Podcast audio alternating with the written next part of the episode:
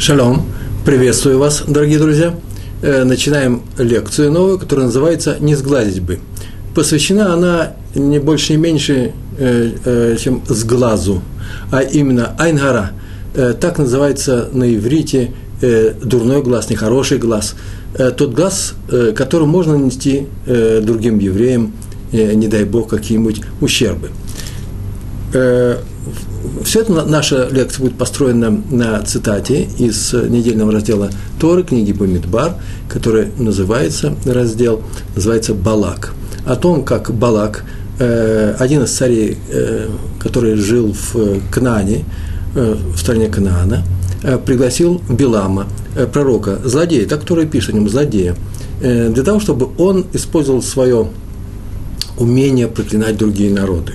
И в двух словах, ровно в двух словах, э, о том, что Беламу пришли э, гонцы от этого царя, посланники, они его пригласили, он согласился, после чего Всевышний твердо сказал ему, как человек очень высокого э, духовного уровня, другое дело, что этот духовный уровень со знаком минус, а не плюс, не ходить туда, но он настоял, и поэтому он пошел. По дороге произошел разговор Белама с, со Снисой, это все знают, по-русски Белам – это Варлаам – Э, он пришел и э, собирался, собрался про, проклясть еврейский народ, но у него ничего не получилось, и так было трижды, три раза у него получалось благословение. На третий раз, причем все три раза он говорил очень хорошие слова, такие хорошие слова, которые евреям, наверное, больше никто не говорил из нееврейских народов. Он это говорил нечаянно. Э, есть мнение, что он просто ему внушил Всевышним сказать это – Э, есть мнение, правда, что третий раз, когда он попытался сказать снова э, проклятие, искал браху, благословение, он таки увидал, что евреи достойны благословения, что этого и хочет э, от него этого благословения Всевышний. И он сказал это от души. Но слова совершенно замечательные. Я был в нескольких местах в Европе, когда снимали наш фильм «Шалом» для канала «Культура» в России, то мы разъезжали с нашей группой, снимали фильм, э, фильмы, передачи э, из разных стран. И в каждой стране, в каждом городе мы посещали синагогу, и над многими синагогами висит именно реплики из фразы э, Белама написано в книге Бамидбар в 24 главе, прям второй посуд, второй стих. Там так написано. «И поднял, Бела, и поднял Белам свои глаза, и увидел Израиль, увидел евреев, увидел Израиль, который расположился по своим коленам, и снизошел на него Божий Дух, так написано э, в моем переводе, и э, он произнес то благословение, э, которое э, признано одним из, луч, э, из лучших в адрес еврейского народа. Раши в этом месте комментирует. Он так э, написал. Хотел посмотреть на евреев плохим глазом, дурным глазом, айнаара, для того, чтобы э, увидеть в них плохое, искать им плохое, чтобы это плохое и сбылось. Э, посмотрел э, э, айнаара, чтобы причинить ущерб.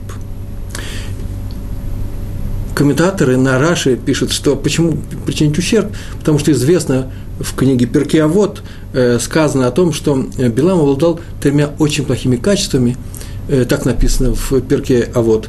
И отдельно и именно этими качествами отличаются плохие люди. Так написано. У него э, дурной глаз, высок, высокий дух и широкая душа.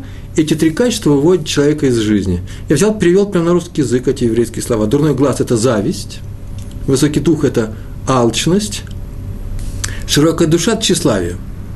Или наоборот, широкая душа – это алчность, а высокий дух – это тщеславие.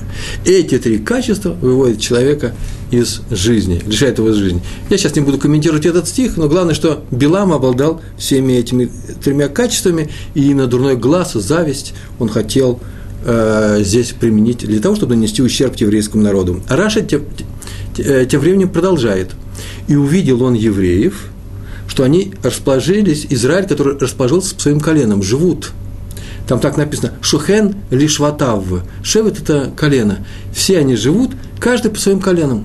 Все евреи и не смешиваются. Раши пишет, увидел он, что каждое колено живет отдельно от других. И, помещ... и поясняет, это взято из Мидраша. Увидел, что двери одного колена, в шатрах есть двери и окна, что двери одного колена – нигде никогда не смотрит прямо в двери другого колена. чтобы никто не мог посмотреть внутрь, заглянуть и смотреть внутрь шатров других людей. Именно из-за этого Билам сказал, что среди евреев обитает шхина, присутствие Всевышнего, именно из-за того, что они очень скромные люди. Если кто-то хочет учить э, правила, законы выводить, и сам факт, что такое айнара, что такое понятие с глаз, в, которое сводится к зависти в, э, в иудаизме, то лучше главы, лучше истории, э, чем о Биламе, э, не найти. Но учим не из того, что Билама был плохой глаз. Не учим это не из того, что он посмотрел плохим глазом, дурным глазом на еврейский народ, чтобы его проклясть, а тем, что он увидел через свой глаз. А он увидел, что евреи, оказывается, ставят шатры таким образом, чтобы вход в один шатер не упирался, э, э, вход э, одного шатра не упирался во вход другого шатра, чтобы люди не видели друг друга. Э, и вот это вот желание жить скромно – и желание отгородиться от чужого Айнара, это и было признано Белаум достойным для того, чтобы сказать им браху. Он сказал, что здесь живет Шхина, присутствие Всевышнего. Это что такое дурной глаз? В конечном счете, э, в, принято в Торе, это не что иное, как зависть. Завидовать нельзя. Почему? Потому что зависть может причинить э, другим людям э, э, ущерб – причем ущерб сразу двум сторонам. Другому человеку, один человек позавидовал, э, что у другого человека есть определенное имущество, которого у него нет, или у него больше есть, оно у него лучше. Или, например, детям он позавидовал, как, смотрите, какие хорошие дети, как неудачно называются, какие умные дети, какие красивые дети. И э, в сердце его родилась зависть, и он пожелал бы, может, даже не вполне иногда отчетливо и э, понимая, что он это делает, подсознательно, ух, как жалко, что не у меня, ух, как жалко, что у него. Сейчас я скажу, какого рода это ущерб, а самое главное, что есть еще и ущерб самому завистнику, а именно э, зависть, как и еще некоторые качества, например, два качества совершенно страшные, которые разъедают делают коррозию чему? Душе, сердцу человека. Это ненависть и зависть. Причем зависть может быть даже сильнее рассказывает историю одну про раби из э, Пшиски. Э, раби из Пшиска был э, известным хасидским раввином. Однажды он пришел, гостил у Рава, у Магида из Коженец. Это два крупных течения в, начале, в первой половине XIX века, и они уже были в большом возрасте, и раби Магид из, Кожи, из Коженец показал ему, какие люди живут в Коженцах, и он пригласил на прием с э, Раби Спшиски, величайший был человек, писал книги, э, очень умный человек, который все время учил Гемару и много написал, и был известным учителем. Пригласил мальчика, но вместе с отцом, мальчику было 4 года. И сказал, что он удивляется умению этого мальчика, знанием этого мальчика, уму этого мальчика. И предложил Магиду его проэкзаменовать. Э, Магид задал несколько вопросов, мальчик легкостью ответил. Он, оказывается, всю Мишну и очень много из Гемары знал наизусть то это несложно, он, главное, умел оперировать с этим знанием. И раби, э, э, магистр из Коженец, извините, раби из Пшиски, э, задал ему, это называется кушья, тот вопрос, над которым он уже несколько дней раздумывал. И мальчик, не зная, что вопроса, ответа на этот вопрос э, э, раби не знает, ему тут же на месте его и ответил. Тот очень удивился, чуть-чуть не зааплодировали. И вдруг э, Раби с Пшиска закричал, что ты делаешь? Нагнулся к нему и ударил его по щеке. Все просто опешили. Что это? Что, что сейчас происходит? А он улыбнулся, прижал мальчика к себе и сказал, теперь отныне и навсегда над этим мальчиком не будет властвовать Айнгара, чужой, чужой, чужой плохой дурной глаз. Все, история кончается. Тут нужно дать комментарий он сделал то, что вообще-то обычно не делают. И ни один из раввинов хасидских никогда таких вещей не делал. Это было не больно, но это было настолько неожиданно. И эта неожиданность, так пишут некоторые комментаторы, некоторые люди, которые поясняют э, дела э, хасидских мудрецов, э, э, это действие, запомнит этот мальчик, и никогда больше в жизни в голову не придет показать свое умение перед другими людьми, чтобы показать, какой он высокий, умный, замечательный, как сейчас говорят, какой он крутой. Вот эта вот демонстрация крутизны, собственно, извините за современный язык, и очень часто рождает в других людях зависть. И на самом деле этот мальчик это рассказывает, это известный учитель, э, э, известнейший учитель, который написал э, книги Хахмарим, э, э, очень интересные книги, э, их очень много. Э, э, и э, сам он рассказал про эту историю, что с тех пор никогда, и говорит, мне в голову не приходило показать другим, продемонстрировать, что я умею делать. Эта история, одна, может быть, вступительная, объяснение очень простое. Э, э, одно из объяснений – но что такое опасаться чужой зависти? Ведь сказано было, что этому мальчику надо опасаться чужой зависти, чтобы они не сгладили люди. Что, что это означает? Это означает, что никогда ничем без пользы не, э, перед другими людьми не хвалиться. Ни детьми своими, ни богатствами, ни зарплатой своей. Это э, называется быть скромным. Отсутствие зависти – это не что иное, как скромная вещь. Правда, ее нужно еще восполнить чем? доброжелательным отношением к людям. Чтобы у человека было такое желание, именно желание э, э, не только сделать хорошее, но и пожелать другому э, человеку, чтобы у него его богатство умножилось, что дети у него, чтобы у него были, появились дети, чтобы они были умными, мудрецами и так далее. Еще не знаете, что здесь предлагается быть скрытным человеком. Все должно быть в меру.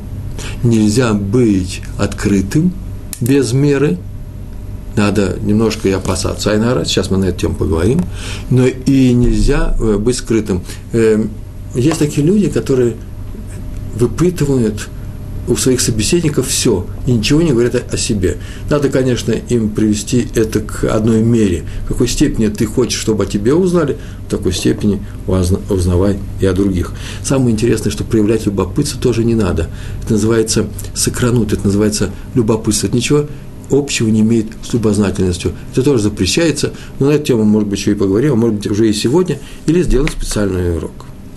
Э, поэтому, если тебя расспрашивают, отвечаешь на чужие вопросы, пока это естественная беседа идет, но других старайся не расспрашивать. Как правило, э, можно спрашивать самые общие вещи – Э, о других людях. Не надо никому лезть в душу, мы тоже об этом уже говорили, без пользы. Если ты лезешь кому-то в душу, у меня здесь выражение, если уточняешь разные детали чужой биографии, разных происшествий, это значит, человек, может быть, э, привычно закрылся, а ты ему хочешь помочь. Вот только для этого можно каким-то образом проявить свое любопытство – об этом говорит заповедь, сама заповедь. Ведь э, когда мы встречаемся, что мы делаем? Мы спрашиваем, как твои дела? Мы спрашиваем, как твои дела? Машломха. How do you do? Это вопрос. Это не, это не любопытство, это приличие. Так положено, так написано в Торе. Иудаизм требует, чтобы мы спрашивали другого, как его дела. Хотя можно было бы проще спросить, э, даже не спросить, а сказать, не в виде вопроса, а в виде утверждения. Пусть Всевышний тебе поможет – нет, мы говорим, помогает ли тебе Всевышний? Машломха, шалом – это э, имя Всевышнего. Как Буаз, будущий муж э, Рут, э, э, Моавитянки, сказал своим работникам, э, он их тоже спросил, помогает ли вам Всевышний.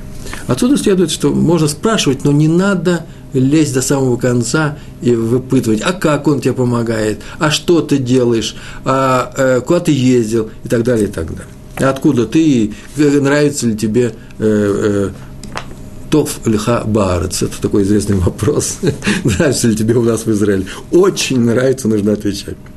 А теперь одно из объяснений. Одно из объяснений, их немного, но одно из тех объяснений, которые мне понравилось в свое время, Всевышний. Дело в том, что Всевышний вообще в принципе удовлетворяет желание человека. Он его любит. Он же отец, наш отец, отец всех людей, которые на небе. И э, он удовлетворяет желание человека. И если другой человек пожелает, чтобы у тебя чего-то не было, вы меня извините, это же не значит, что будет, желание будет реализовано, но мир качнется в сторону этого желания. Хоть чуть-чуть окачнется. Правда, все зависит от э, уровня этого человека, от духовного уровня. Например, Билам был очень большого уровня, хотя был злодеем, а также и от силы желания. Э, если вложить душу в, свое, э, в желание и начать что-то э, пытаться сделать, то Всевышний начинает помогать тебе. Поэтому, если хочет человек, чтобы у другого чего-то не было, мир чуть-чуть, как я говорю, качнется в эту сторону, и при этом, конечно же, будут взвешены дела самого этого человека, стоит ли его лишать той вещи, о которой завистник подумал. причем будут взвешены дела этого человека, но тен, тенденции, конечно же, есть. А теперь практические вещи. Таков закон. Закон звучит, закон, который выводится из э, Талмуда, который э, получает свои законы устной Торы и опирается на письменную Тору.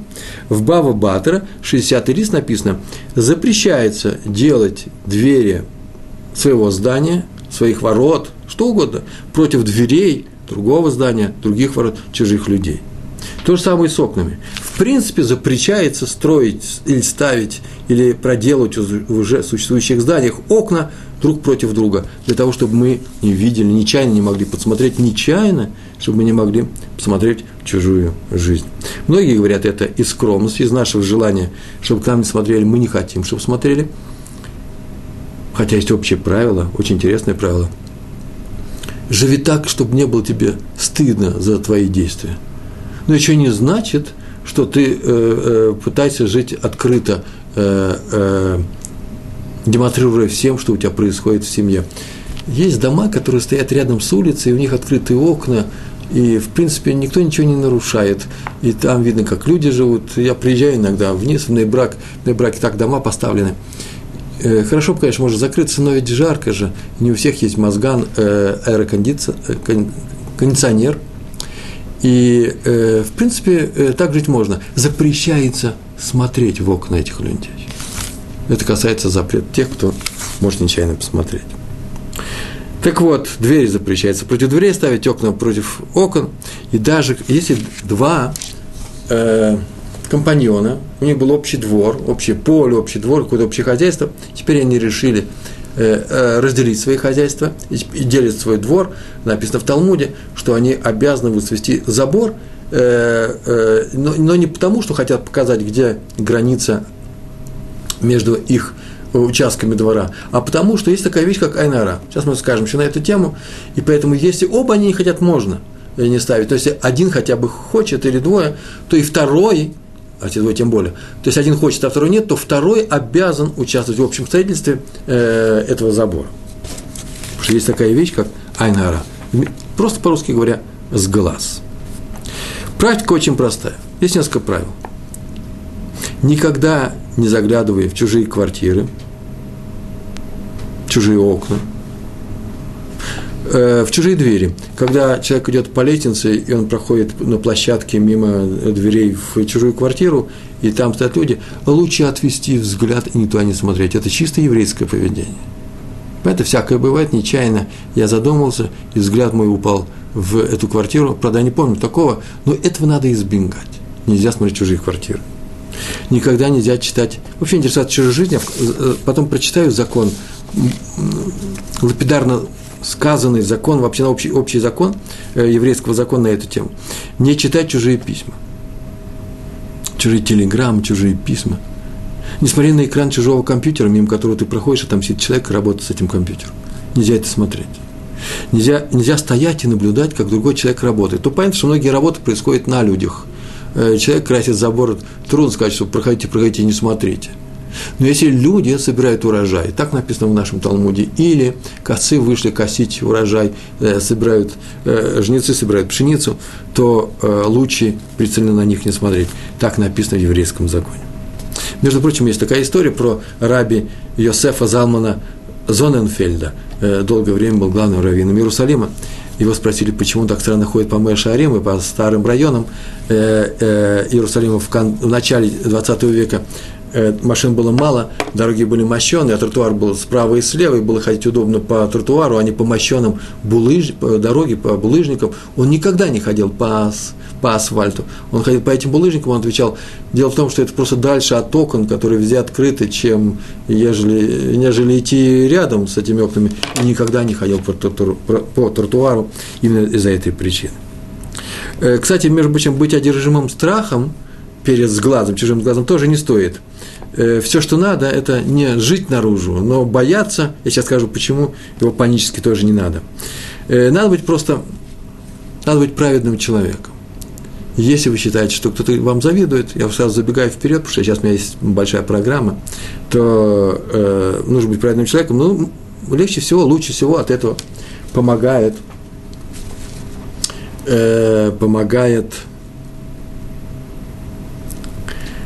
э, чтение Таилим, псалмов еврейских, это самое лучшее сгула против Айнара. Сгула – это вещь, которая помогает тебе преодолеть некоторые плохие вещи. Если надо устроить свадьбу, то понятно, что тут нельзя уберечься, хочешь или не хочешь, нельзя жить скрытно и все это убрать.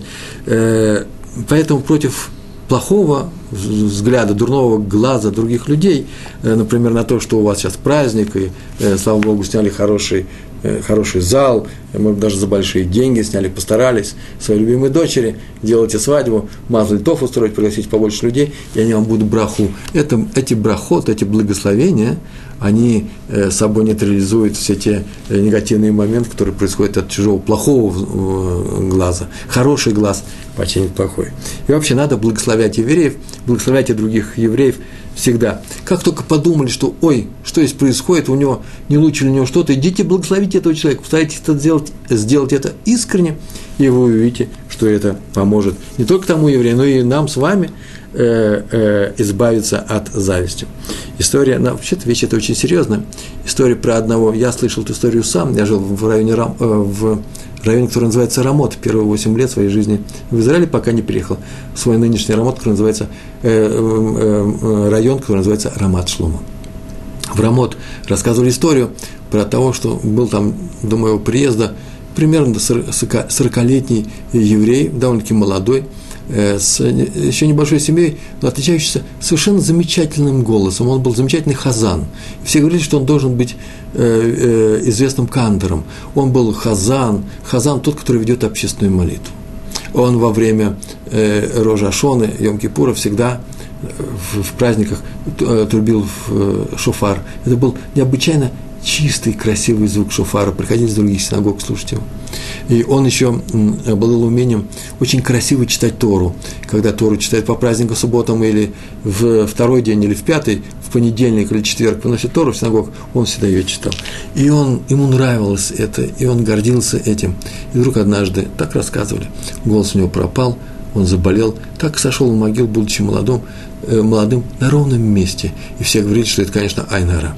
И когда я спрашивал, ну что же Айнара, теперь нельзя от этого избавиться? Да, конечно же, можно. А ты не демонстрируй свое умение. Читай, но не хвались этим.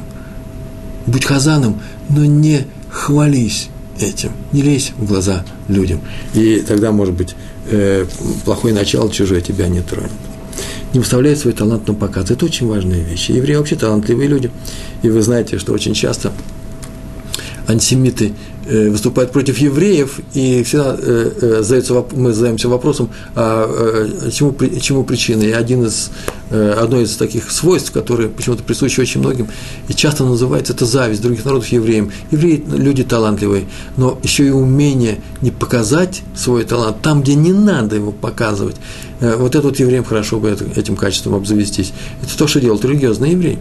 Между прочим, во многих респонс, э, респонсах, это указаниях, раввинских указаниях э, тех общин, которые жили в Европе, очень часто и в средние века, и в новое время было указание, это очень интересное указание, запрет женщинам, еврейским женщинам одевать все украшения на себя сразу, например, в субботу или в праздник.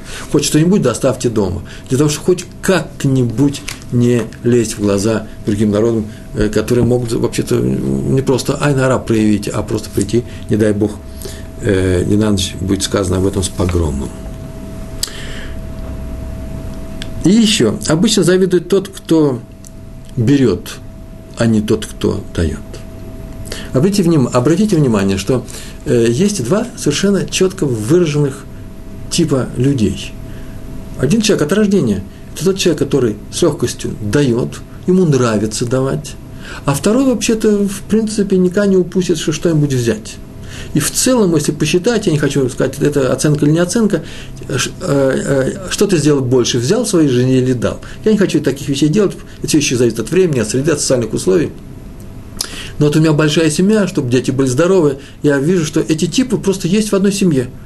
Одной девочке просто с удовольствием, ей нравится необычайно дарить, а вторая не просто так подарит, и чтобы подарить, надо сделать над собой усилия. Между прочим, во взрослые мы встречаем взрослых людей, которые с удовольствием дарят, и это очень часто бывает не врожденное качество, а то, что они привили к себе, они приучили себя к этому, они научились давать, заставили себя давать. Надо научиться давать больше, чем брать. И вообще не брать без причины, когда очень острая э, э, э, обязанность, э, очень острый момент пришел, когда без чего ты не можешь называется просьба. Ну, например, можно что-то взять у человека, э, чтобы показать э, друзьям, любимому человеку, что ты его любишь, и он радуется тебе. Жене, например, подарить подарок, как будем дарить эти цветы на день рождения, мы ей будем говорить, а вот Раф Пятерский сказал, ничего не бери. Нет, не надо, она как раз должна это взять, чтобы, чтобы вы показали тем самым свою любовь. Вы ее любите, вы ей даете больше, чем она берет. А, и э, поэтому отмечено, что завистью обладает как раз тот, который любит взять, а не дать. Есть две природы э, в человеке. Между прочим, и та, и другая природа нормальные. И не надо обвинять э, кого-то в том, что он берет больше, чем дает. Ничего страшного. Ему есть где расти над собой, есть что делать. И он еще изменится и станет нормальным человеком. Мы еще не нормальным, а просто садиком полным. И мы еще скажем, ой, какая у него хорошая природа человека. Поэтому, если вы хотите, чтобы у вас не было у вас зависти к другим людям, то старайтесь дать. Как только позавидовали кому-то, подарите ему что-то, дайте ему что-то. Или пойдите просто дать, дайте это сдаку, сдаку э, деньги э, э, неимущим людям. Мы сказали, что отмечено было, и Раш об этом написал, что Билам отметил, что шхина, присутствие Всевышнего, помещена в еврейском народе, что Шхина живет среди евреев. Почему? Потому что они скромны, скромные люди. Они отгораживаются друг от друга и не смотрят э, на чужую частную жизнь. Об этом написал Рамбам. Они поступали, как поступал Яков, наш пратец, Якова Авину, э, в нескольких местах. Это написано в этом в Торе, это качество он проявил. Одно из них, из этих мест – это там, где он договаривается с Лаваном о том, что он будет зарабатывать какие-то у него, э, заработает что-то э, за свою работу, а он пас э, стада Лавана. И заработал он не что иное, как овец. И они говорили о том, какие эти овцы будут, и э, так это рождалось, приплод таким и был, и он забирал себе и очень быстро обогатился, необычайно обогатился. И написано в Торе о том, что он, когда говорился о том, какие будут будущие ягнята, к примеру, белых овец, будут родятся ягнята в крапинку, и он кормил овец у водопоя, э, в определенный период э, э, их овечьей жизни ветки он их ставил, чтобы они видели ветки в крапинку, как-то определенным образом снимал кожу. И написано, из-за этого они рожали крапчатых ягнят. Прекрасно знал Яков, что происходит все не от того, что он дает эти ветки – это сам настоящее чудо, так Всевышний ему помог. Но он не хотел, чтобы люди позавидовали ему, что ему это чудо было сделано, и он так обставил дело, чтобы люди видели, что есть нормальная, естественная причина, чтобы было меньше зависти. Яков боялся чужой зависти. Он никогда не был, как мы сейчас говорим, крутым человеком, чтобы показывать, что у него что-то больше, лучше, чем у остальных людей.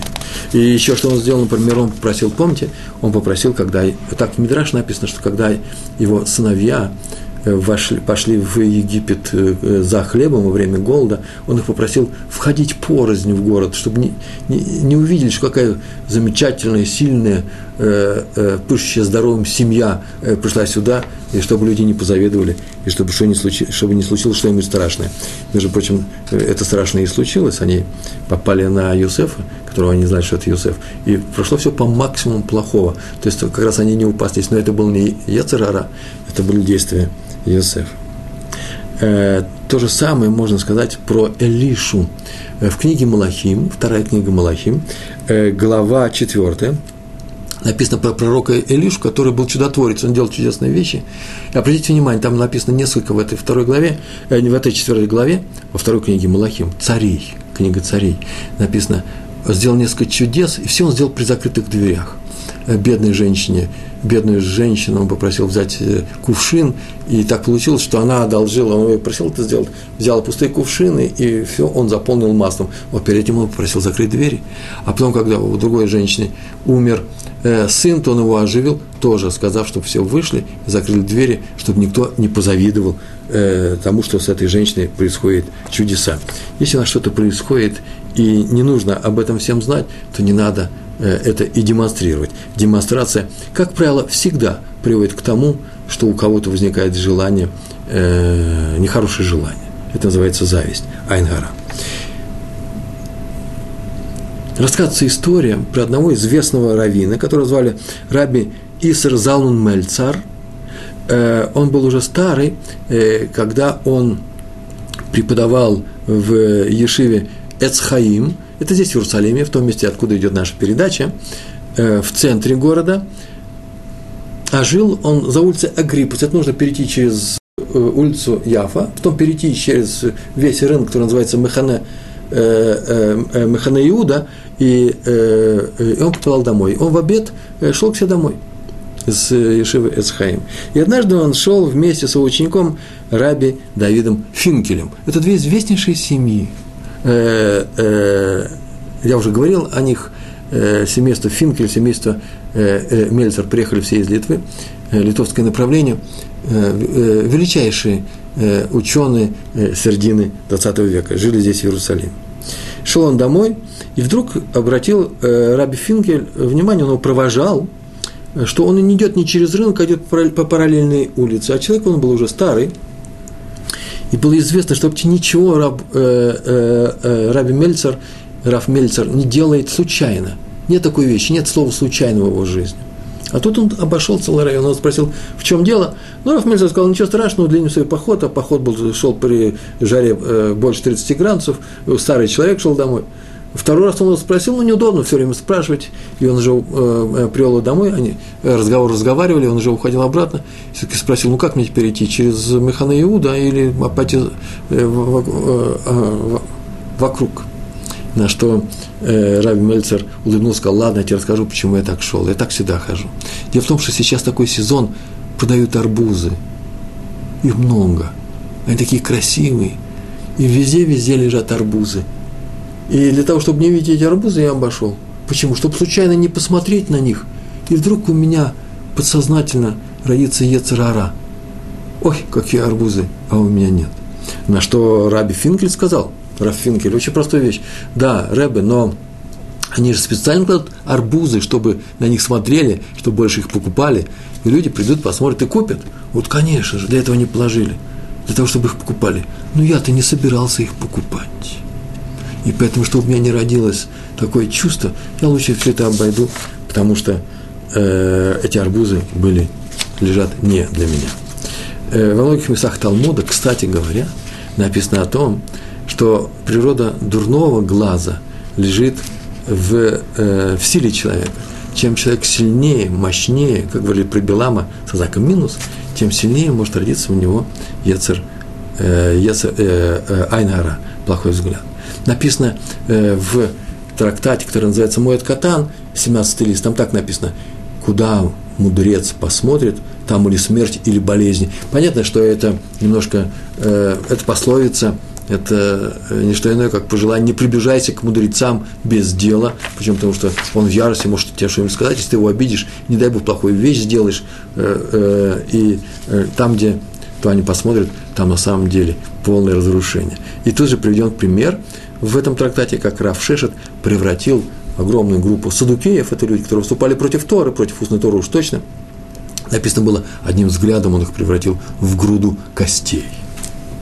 Э, вот, наверное, может быть то же самое, вот боялись наши э, Раф Мельцер ходить мимо арбузов, уж арбузы в груду корок одним взглядом, наверное, мог бы обратить.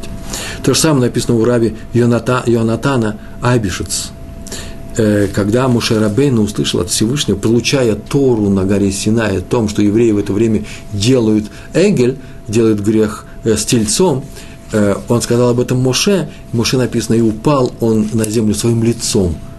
И Раби Натан Абишец написал, а почему, собственно говоря, падать на, на землю своим лицом? Почему лицом подчеркнуто?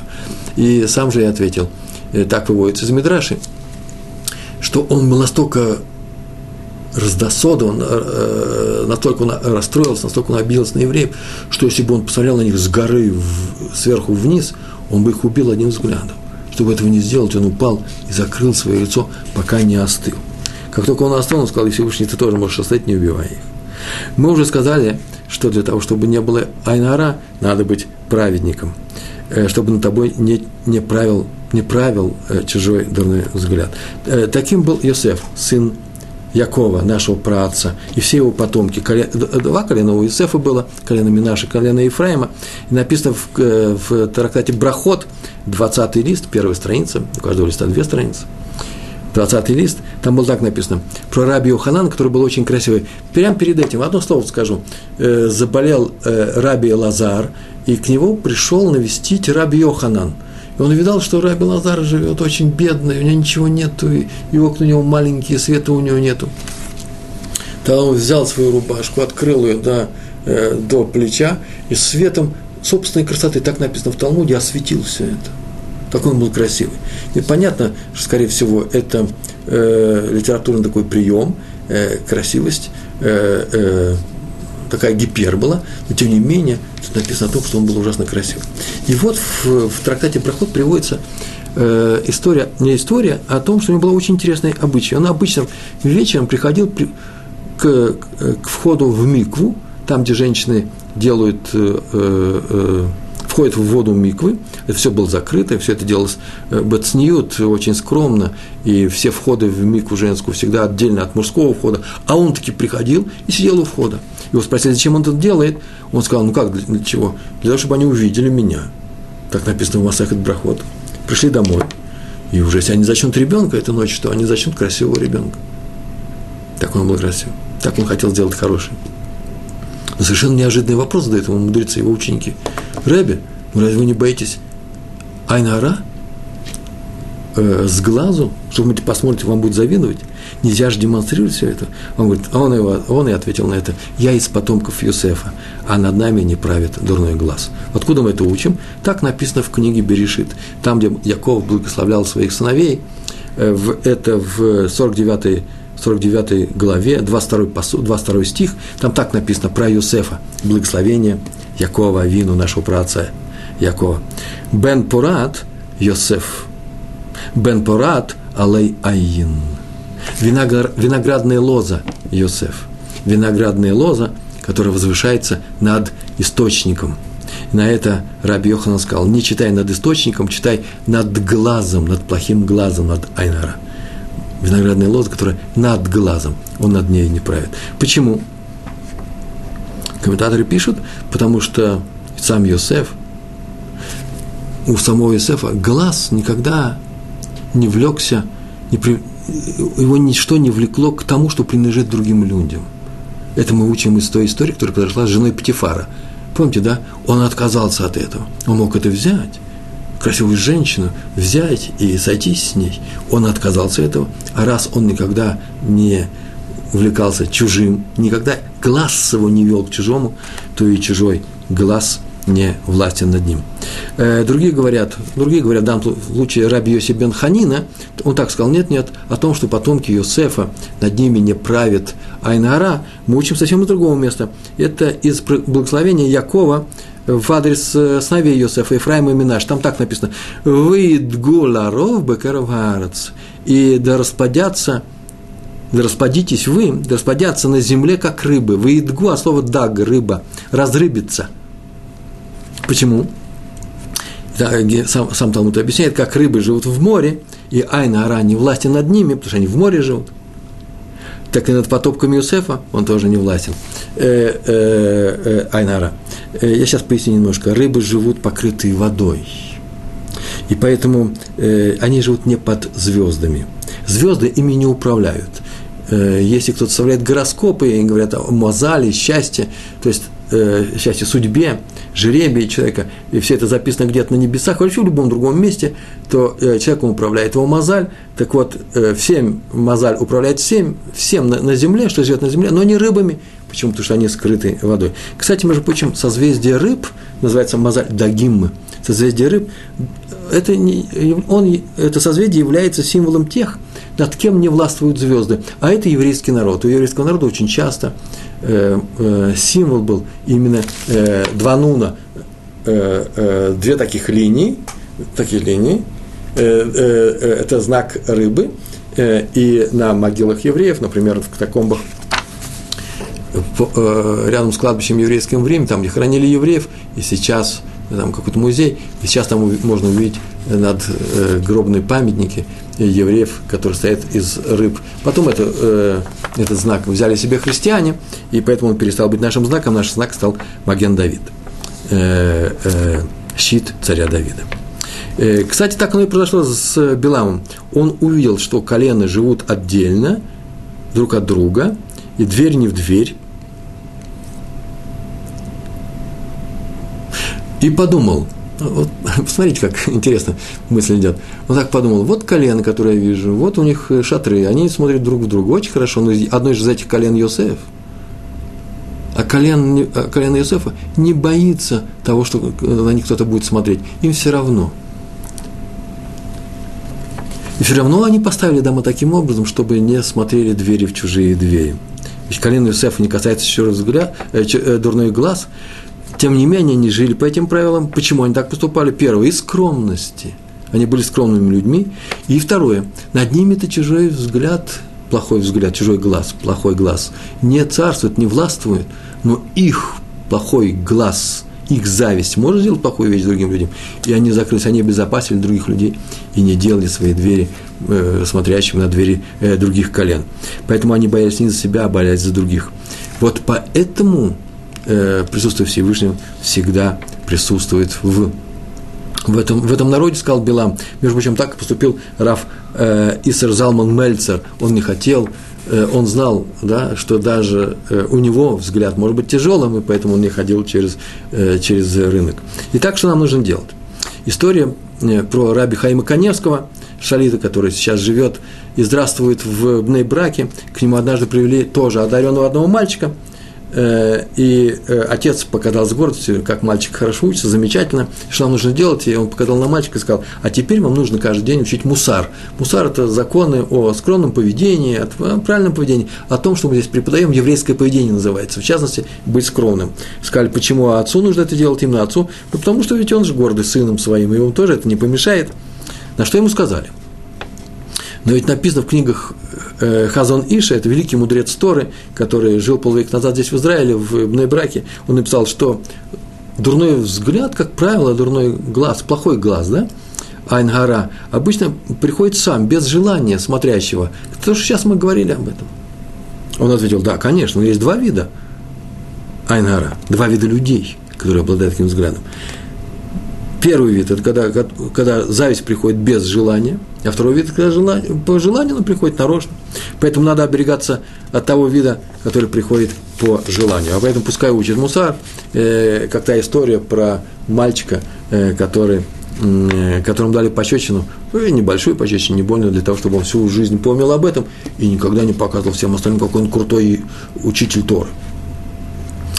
На что все это выслушали и сказали – э, э, и сказали Раби Хаиму Каневскому, это написано в книгах его учеников, что ведь известно, что Раби Лезер Цадок Турчин, равин Бнейбрака, сказал, что в Бнейбраке ни одного из видов Айнара нету, не правят ими. Можете открывать окна, как хотите. Между прочим, поэтому там окна и открыты. Раф Турчин так сказал – На что, на что Рав Коневский ответил очень просто улыбнулся, сказал, да, ну извините, но ведь мальчик не будет же жить жизнь в одном городе, он же может привыкнуть жить на, на виду у всех, э, на юру, и поэтому лучше пускай учит мусар. Э, его спросили прямо тут же, прямо в этот же вечер спросили, а что делать, если боишься чужого с глаза, ответ совершенно неожиданный. Смотрите, происходит конец 20 века, начало 21 века, а ответ из, э, из, э, из Талмуда, из Масехат, из трактата, который называется Брахот, 55, 55 лист. Он так смотрит, а, чужого, э, чужого с глаза, посмотри левым глазом на левую часть своего носа. Так написано в, в Талмуде. Зачем? Ну, один из ответов, занявшись этим трудным делом, ты подавишь свою свою зависть. Это же некоторые усилия нужно делать. Для этого надо делать некоторые усилия. Ты вспомнишь, это очень великая вещь. Может быть, объяснение очень многих вещей. Как только в тебе зарождается какое-то плохое начало, например, э, хочешь посмотреть на других э, тяжело, с э, чужим э, э, плохим взглядом, ты боишься чужого с глаза, поэтому не смотри на чужих людей, на других людей чужих, своим, э, своим глазом. Поэтому что сделал? Сделал некоторое физическое усилие над собой, вспомнишь об этом, и зависть идет в свое сердце. Э, кстати, между прочим, э, так произошло с раби Ильяу Душницером. Однажды он сидел в богатом зале здесь, в Иерусалиме. Богатейший зал сняли, может быть, свадьбу э, проходила или бармитсва. И вдруг он просидел очень много времени смотря на всех одним, взгляд, одним глазом. Я спросили, а в чем дело? Он говорит, вы понимаете, справа усели такие красивые занавески, просто ослепительно красивые, что я решил закрыть и не смотреть на них. А заодно, говорит, вот левый глаз освободился, как написано в, э, в трактате Брахот, я смотрел на свой нос. ну, вы же должны знать Гемару. Что же меня спрашиваете, почему я сижу с одним глазом? Так с ним это произошло. Э, зависть опасна тем, что она приводит к совершенно страшным вещам. Главным образом она приводит к ненависти. Если позволить завидовать другому человеку, то можно начать ненавидеть. Пример очень простой. Каин убил брата, начав с зависти. Эсав решил убрать, убить Якова. Но Яков, это тоже один способ в борьбу с чужим э, Айнара, чужим сглазом, дал ему подарки, и тем самым его успокоил. Корох, как известно, только с завистью руководствовался, когда выступил бунтом против Э, Моше и Аарона. И Билам, про Билам мы знаем, что он и решил сглазить, сказать плохую вещь еврейскому народу. А сейчас я вам прочитаю э, маленький отрывочек, возьму и прочитаю из книги Рава Вакшела «Тора и бизнес». Э, в моей редактуре э, книга переведена с английского, с, э, потом с иврита, э, называется «Тора и бизнес», глава 19 «Уважать чужую частную жизнь». Немножко, может быть, начало не в тему, послушайте, как раз наша тема. А. Уединяясь в собственном доме, в кругу своей семьи, человек реализует право на частную жизнь. В том состоит одна из функций своего дома, чтобы у человека было место, где он может заниматься личными делами без постороннего вмешательства. Посягательство на эту частную сферу, например, намеренное подсматривание за тем, что происходит в чужом доме, расценивается как нарушение запрета наносить ущерб ближнему – так написано в книжке, видите, написано, все обошлось без слова «сглазить». Б. Аналогично запрет действует на работе и в бизнесе. В бизнесе. В. Нельзя преднамеренно заглядывать в частные деловые письма, лежащие на столе в чужом доме, даже если вы находитесь в нем, в этом доме, по приглашению. Г. Следует избегать подслушивания, подслушивания чужих телефонных разговоров. Если кто-то при вас громко говорит, постарайтесь или отодвинуться, или уйти, или еще что-нибудь сделать. Делать что угодно, только не слушайте чужие разговоры. Сейчас это проблема, большая проблема. Все говорят по сотовым телефонам, в, и все очень громко говорят, многие громко говорят, и э, хочешь не хочешь, ты начинаешь э, становишься участником просто чу, э, э, чужих проблем. Следующий пункт. Если два человека живут или работают в одном помещении, им не следует проявлять интерес к личным делам соседа – Вообще, на самом деле, не то, что не следует, запрещается. И последний пункт. Если вы входите в богатый магазин, где прилавки буквально ломятся от обилия товаров, постарайтесь воздержаться от замечания на этот счет. Не следует проявлять зависть. Это лейтмотивом проходит везде и всюду. Никогда не проявляйте зависть. Она приходит сама, она рождается очень часто на ровном месте, просто гаси, э, давите ее в себе в зародыше. Э, пример, как цадик э, смотрит, чтобы не, осмут, не, не оступиться. Как вообще смотреть на, на других людей, на их богатство, на их детей, как смотреть на этот мир. В Мидраш Раба, на книгу Дворим, раздел Вейлах, стих, да, два, в книге Дворим, 31 стих, 31 глава, 14 стих, там так написано. Сказал Всевышний Моше Рабейну, вот дни твои приближаются к смерти – позови Иошуа, своего ученика, встаньте в шатре. Там так начинается стих. И Мидраш рассказывает, написано, позови Иошуа. Зачем позови Иошуа? В ответ на что сказал Всевышний, позови Иошуа? А очень просто, Муше Акацис сказал, Рибоно Шелюлам, Всевышний, Господин мира, ты мне не разрешаешь войти в Эрцисройль, в, э, в еврейскую землю вместе со всеми – так давай я возьму как, войду как частное лицо, не как э, учитель, не как предводитель, не как руководитель, а пускай Ашуа будет начальником, а я при нем буду как он ученик, учеником, как он при мне сейчас. На что ему сказал Всевышний, о, сделай ему, как он делает тебе, раз ты хочешь. Пошел Моше к Иошуа, это было утром, они должны были идти в, в шатер, э, как у нас называется, скиния завета, и должны были пойти утром, и тот проснулся, они оба вышли. Он пришел раньше к учителю, ученик пришел. Муше шел слева от него, он шел справа, немножко впереди, как, э, как ученик шел Муше. Они пришли в шатер, вошли туда, встали в середине, сошел Анан, облако Всевышнего, потому что он разговаривал с людьми из облака, и разделил их. И Муше все перестал видеть и слышать э, э, Яшуа. Э, Всевышний говорил с Яшуа, после чего облако ушло, и Муше спросил, о чем он тебе сказал? И Яшуа ответил, разве когда он открывался тебе, я знал, о чем он с тобой разговаривает? Так написано в Мидраш. Моше тут же закричал и упал на землю, заплакал и закричал. Лучше сто смертей, чем одна зависть. Он позавидовал ему. Всевышний разговаривает с тобой. Не надо мне входить в Эрцисроэль. Я не хочу быть учеником. Почему? Потому что это приведет к зависти. Между прочим, величие Ашу, он никогда не завидовал Моше, хотя все время находился в таком состоянии. И еще несколько есть историй. У нас с вами осталось, вопросов нету, ровно 8 минут, 9 минут. Я сейчас расскажу еще несколько вещей, которые мне кажутся очень важными сегодня. Первая вещь о том, как э, написано о том, что Рахель позавидовала, позавидовала своей сестре Лии.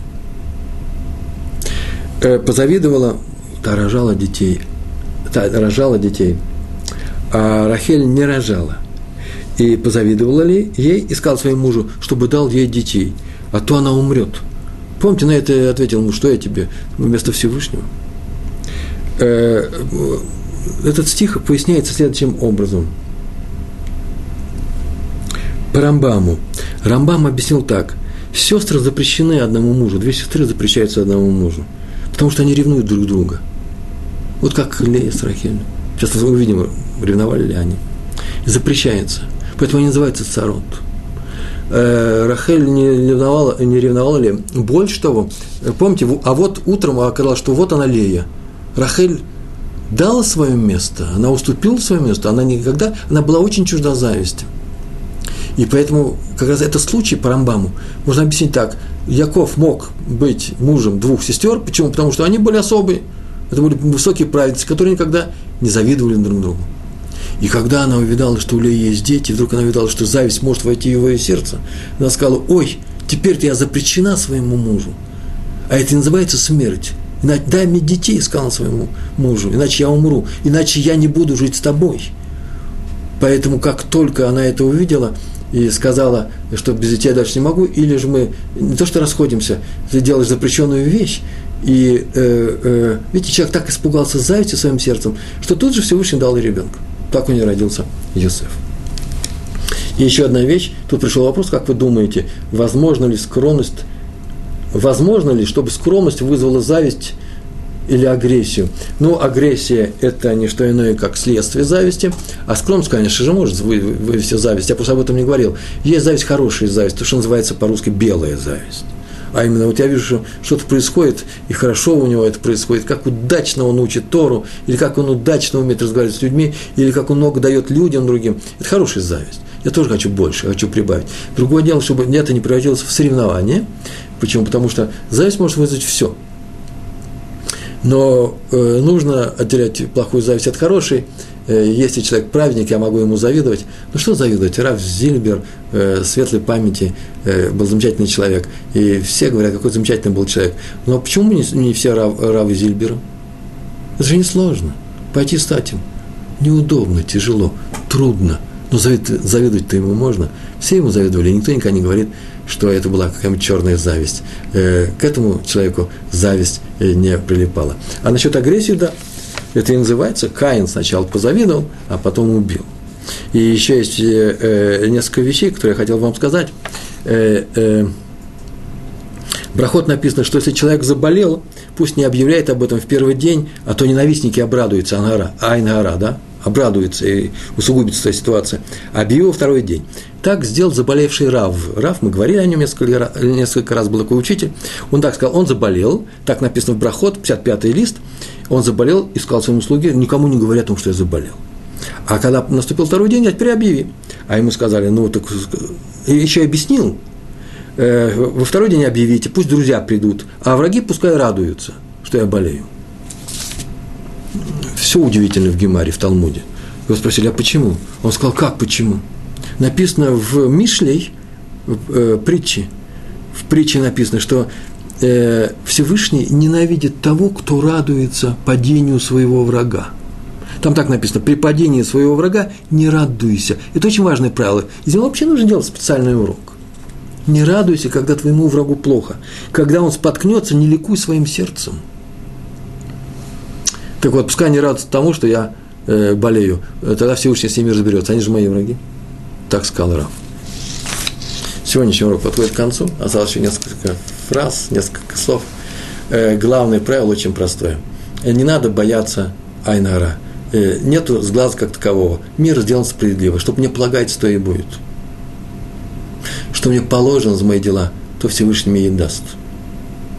Но если кто-то захочет, чтобы мне было плохо, то Всевышний это примет к, к сведению и изучит внимательно мои дела, по крайней мере, сатан, э, э, э, та категория духовного мира, которая обвиняет человека, внимательно изучит мои дела для того, чтобы проверить, а нельзя ли на самом деле вас провести такую возможность, реализовать возможность э, сделать именно плохо. Поэтому нужно избегать айнара. И первый способ его избежания – это всегда подавлять зайца в своем сердце. Мы сегодня говорим про айн. Это глаз. Сейчас расскажу одну историю про глаз. История мне в свое время понравилась. Вы, наверное, первый, кому я ее рассказываю. На своих уроках еще ни разу никому не рассказывал. Это было в, в Польше во время депортации евреев нацистами – один офицер, который на Восточном фронте потерял глаз, и в каких-то лучших клиниках в Европе вставили вместо э, живого глаза э, стеклянный, сделали так удачно, что он попросился снова на фронт, он теперь был не на фронте, а занимался депортацией евреев. Уж не знаю, СС это были или э, войска э, э, э, вермахта. И он э, хвалился перед своими друзьями, что глаз трудно отличить. Ну, кто-то присматривался, можно отличить, нельзя. Все-таки глаз не живой, стеклянный. Но он сказал, что остальные это люди, которые неприцельно смотрят с первого раза, никто не отличит мой глаз. А давай проверим завтра. Завтра у нас большая депортация большой группы евреев. Там ты, мы это сделаем. Что он сделал? Он вы, вытащил одну еврейку с двумя детьми, молодую еврейку, посмотрел на нее, достал револьвер и такую фразу говорит. У меня один глаз стеклянный, а один живой. Если ты отгадаешь, какой из них живой, а какой стеклянный, я тебя домой отправлю. А если не отгадаешь, расстреляю на месте. Так что можешь не ехать в Аушвиц не идти в сторону вокзала. Она посмотрела на него и смело отвечать «да», согласна. Ну, отгадывай. Она сказала, закрой глаз рукой. Он говорит, какой? Любой. Он закрыл глаз. Она показывает, тут же подняла руку, показывает, это твой живой глаз. И опустила руку. Тот убрал руку от глаза. И говорит, какой глаз живой? Она тут же показала на другой глаз. Этот живой. Все засмеялись, вокруг стояли его друзья. Все смеялись, даже не хитрость, а мудрость еврейская. И вся эта история все заканчивается. И эта история бы ну, мудрость еврейской женщины, которая знала, как обмануть этого, даже не обмануть, а как поступить с этим э, нацистом, немец, э, да уничтожит их имя Всевышний. Она знала, как это сделать. Но тут есть еще одна заключительная фраза, которая делает этот, весь этот рассказ чем-то необыкновенно хорошим. Послушайте, что произошло в конце. Он посмотрел на нее – своим живым глазом и говорит, скажи, а как ты отгадала? И она ему отвечает, а когда ты закрываешь свой живой глаз, твое лицо становится человеческим. Так она ответила. И он ее отпустил, деваться было некуда. Это говорит о том, что взгляд зависти, плохой взгляд, глаз плохого человека делает его лицо нечеловеческим. У евреев человеческие лица именно это приведет к тому, что с нами уже сейчас живет Шхина, с нами пребывает Всевышний, Он нам поможет и поможет вам. Благословляйте других евреев. Большое вам спасибо. Всего хорошего.